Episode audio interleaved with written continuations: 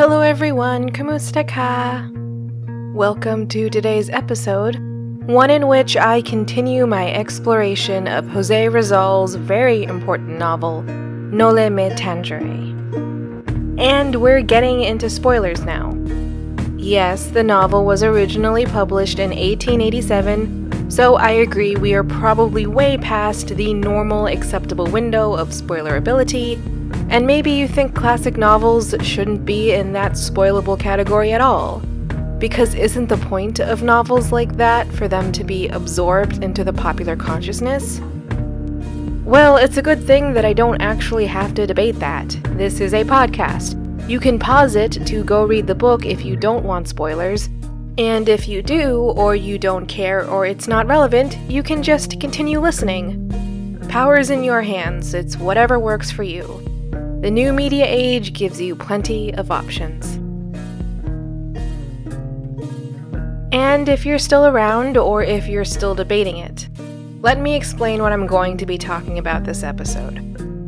Of all the characters in Noli Me Tangere, one in particular stuck with me. Partially because of circumstances and the way this character is presented, but the initial impact fell away, and still there was plenty more to hold on to. And all of this is relevant to both my relationship with this novel and what this novel has come to represent. And by the way, if you enjoy this episode or this approach to media, you could always check out one of my other podcasts, Miscellany Media Reviews. This is just how my brain operates, and I made an outlet for it. The character in question is Maria Clara de los Santos. You can also just think of her as Maria Clara. She is the fiance of the novel's protagonist, but if you've listened to my other Rizal episodes, you'll know that many people believe that Maria Clara was modeled after Leonor Rivera. Now, while Rizal might have been known as a bit of a playboy, Rivera was his tragic love, of sorts. She's pretty significant to his life, anyway. They met at a family gathering, potentially experiencing a love at first sight moment. But despite his relative youth, Rizal was already being seen as a contrarian in many regards. He was pushing social boundaries, with the Spanish of all people, which made Rivera's parents very nervous Understandably so, you could say. When you consider how his story ends, obviously her parents would have reason for their interference. It doesn't make it justifiable, it just makes it understandable.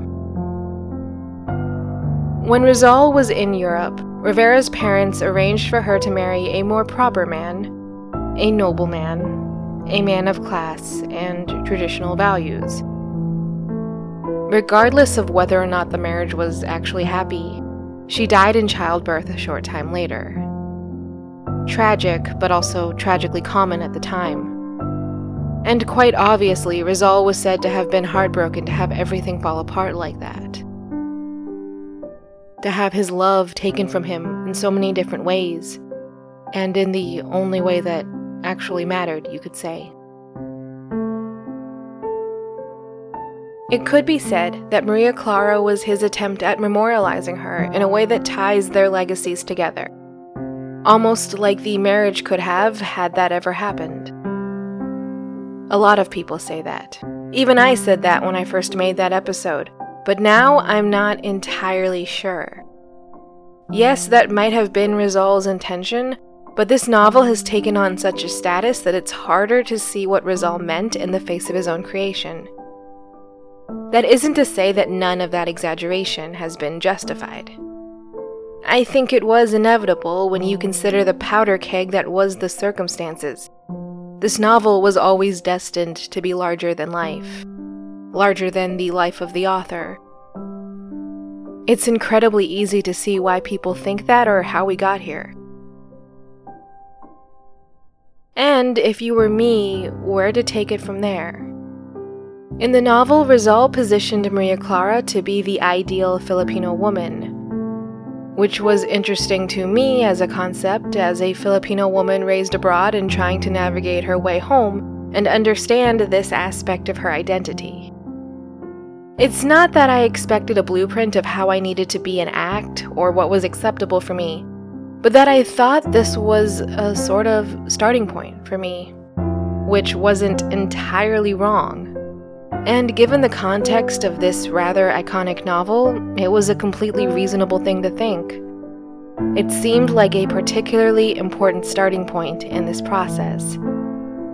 And I wasn't wrong. But the road that came after isn't one I anticipated at all.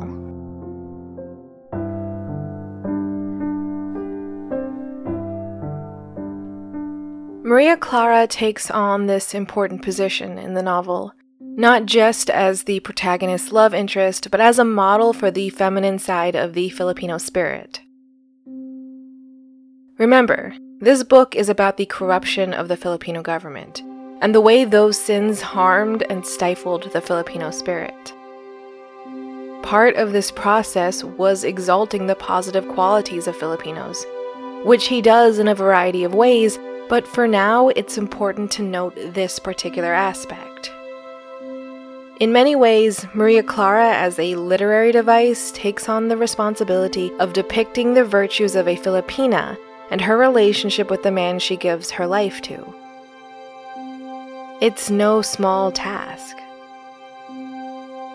Now, there's another part of this, namely the supposed inspiration. It's hard to say which came first, the chicken or the egg. Just like it's hard to say whether Rizal thought Maria Clara was the model of the ideal Filipino woman because she was based off of Rivera, or if the foundation of Rivera is what made Maria Clara the ideal Filipino woman. It may seem like splitting hairs to say that, because what does it matter? Everything about Rizal's legacy has gone awry, and it's more about the legend than anything else. And to that, I say, you're not wrong, but it is an interesting thought. You see, Maria Clara could become an even more important character the trials and tribulations she suffers in the novel have far reaching ramifications for the people reading this book, who are drawing their own parallels between everything in the text and their own lives.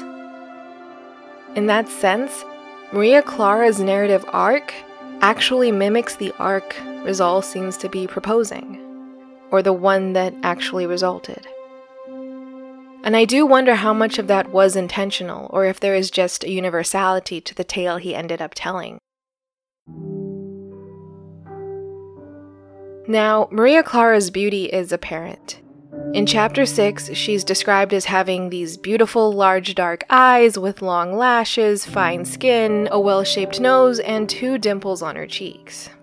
And as for her personality, she's always been joyful, playful, kind, considerate, and deeply devoted to her partner to the point that his trials and their impending separation leaves her incredibly ill at one point. She's beautiful and good hearted, but her story is far from as forgiving as she is. She was raised as the daughter of Captain Tiago de los Santos and Doña Pia Alba, who are both native Filipinos. Doña Pia died in childbirth, and one of the captain's cousins took on the maternal role in Maria Clara's life. She was then educated in a convent, so in many ways, her character and femininity, as Rizal might have said given the time period, were cultivated within Catholicism, but also somewhat out of the corrupted clerical government Rizal was so critical of. That statement probably needs to be fleshed out better, but it's hard to explain exactly why I got that perception. But the convent, as all are, exists in a somewhat sheltered environment. And while it isn't fully self governed, it is left to its own devices in day to day matters. I also think it's telling that Rizal described her backup plan as returning to the convent and given so many of his other beliefs and his repeatedly mentioned desire for reform and not revolution, it isn't hard to think that Rizal saw cloistered religious life as still retaining some sanctity, some holiness, or as not being the same farce the priests in Noli Me Tangere clearly are. It's also likely worth saying that given all the variables of that time period, Rizal likely would still have been rooted into his Catholic faith, with no conceptualization of what an alternative might be. This idea kind of falls apart when you realize that he was in Europe in a post Reformation age, but in terms of doctrine, Rizal clearly seems able to separate church authority and church creed. He condemns priests and friars who abuse the power secular authorities gave to them or made possible for them to seize. I'd be interested to know if this distinction is more clear in some of his other works, which is foreshadowing other episodes of this podcast, but that's to be discussed then and not now. Also, here's where we have to get into spoilers, so last chance. Ready? Ready? Okay, to be blunt, later in the novel, Maria Clara finds out that Padre Damaso, priest and the former curate of the town of San Diego, and enemy of the protagonist, her betrothed's father, forced himself onto Dona Pia and actually fathered Maria Clara. This and a few other events give Damaso paternal authority over Maria Clara, allowing him to stand in the way of her marrying her beloved, who, let me remind you, is the son of a man Damaso hated. And it also doesn't help that this young man won't bow down to Damaso's authority either. Now, here's where things get a bit less tragic and a bit more interesting. If she can't have her beloved like her surprised father is saying, Maria Clara wants to go to a convent instead of marrying another man, no matter the circumstances. It doesn't matter if her beloved is distant or dead. She knows what she wants to do, which is not marrying anyone else. And this reveals her character arc, or what little she is given. Look, it's worth saying that this wasn't a time in history that was famous for women having a great deal of personal autonomy. Basically, Maria Clara starts off with an idyllic life, which is taken from her when she finds out that she was born from an act of violence then has to process that information and all the ramifications therein, and finally make her choice according to her own values. And every time she stands resolute, it's painted in a favorable light. Rizal clearly exalts her love and devotion. That it doesn't matter what her beloved is accused of or goes through, she prioritizes the love they had and any promises, implicit or otherwise, that were made between them. And from a personal perspective, I do think devotion is a key trait to the entire Filipino culture and mindset. I've always been struck by just how bonded my extended family is to each other. We face challenges together, no matter what they are, and no matter what happens, we always come together at the end of the day or when something happens. And yes, devotion is a virtue, but it's an interesting one. It is the ability to remain steadfast, to be predictable, reliable, to keep promises and vows, and those are all good things. Those are all to be exalted. But it's also the sort of virtue that, if poorly directed, could result in your own destruction. Because there is a time to let go, and you have to be ready to follow through on that part.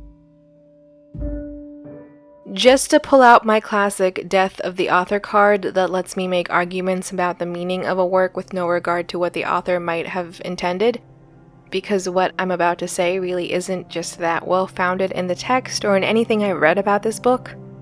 In fact, I was even hesitant to put it in the script, but I really couldn't move on from this point.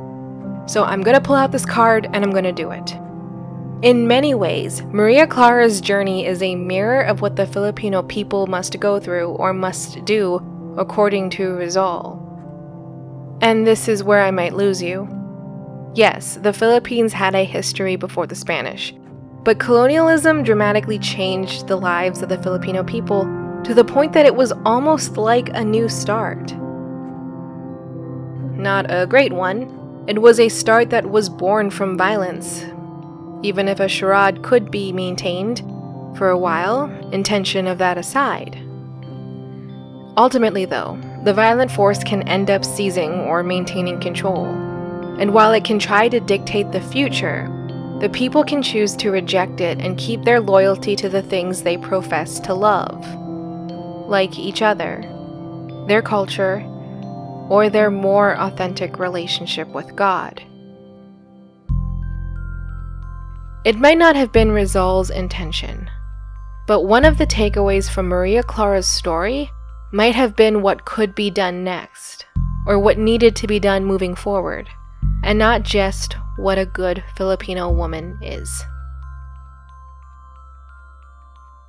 But admittedly, that's just my two cents. I want to go more into the actual text next time, and then I think that will be it for Rizal for a little bit. We can always go back to him later, but I think I want to mix it up some more. Because I want to do some legends and folk tales, and maybe even a profile on another famous Filipino. We'll see exactly what I do, but I have a lot of ideas.